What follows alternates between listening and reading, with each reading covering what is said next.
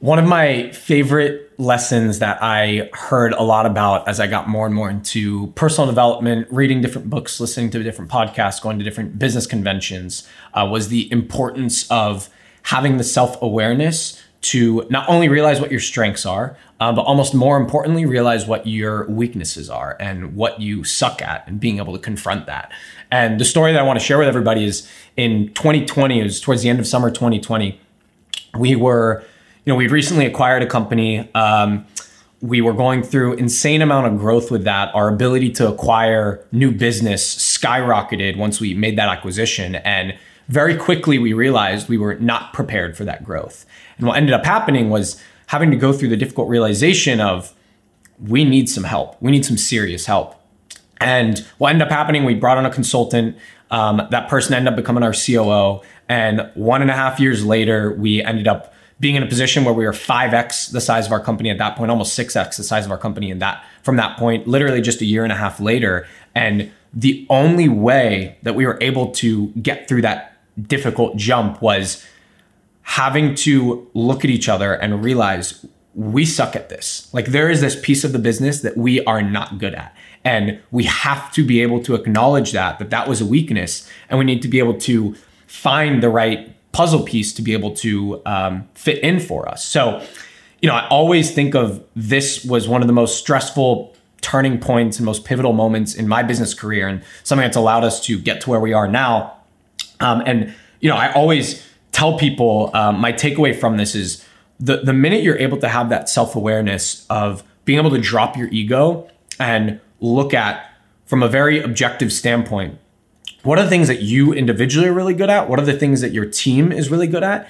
And what are the things that you just need help in? Uh, it's not an issue to say that you need help. I think the worst thing in the world is to try and think that you don't need any help because that's insanity. Um, and being able to pull apart that kind of lesson and make that applicable to our everyday now and to our every week, every month has allowed us to kind of unlock this mentality of, every single point of growth in my personal life, in my company's personal life, I'm recognizing and looking at we need help here, we need help here, we need help here, we need help here. We are weak in so many different areas, and I'm constantly looking for ways to bring in the right people or get the right minds involved to allow us to get better. And I think so many times people allow their own, I don't know, personal ego to get in the way and have this type of feeling that if they acknowledge that they need help, it's like a bad thing. And for my point of view and from my standpoint, it's actually a really good thing and a very mature thing to be able to do.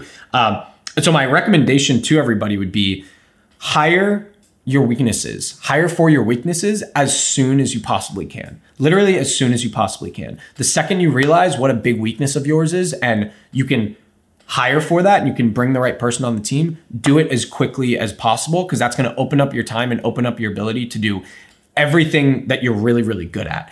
Um, and and the last kind of um, image that I that will give people is think of think of uh, a sports team.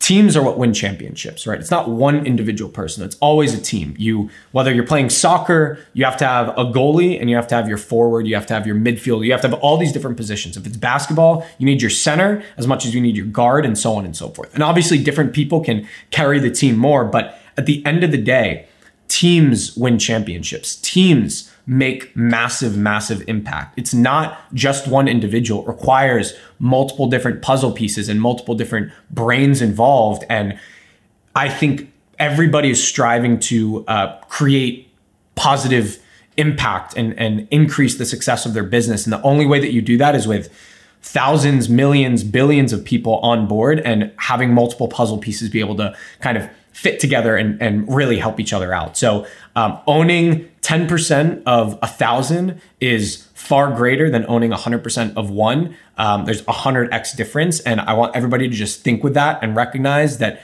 if you just drop your ego, have the self awareness that there are things that you suck at and hire for what you suck at, you're going to be in a much better position than you ever would have been at before.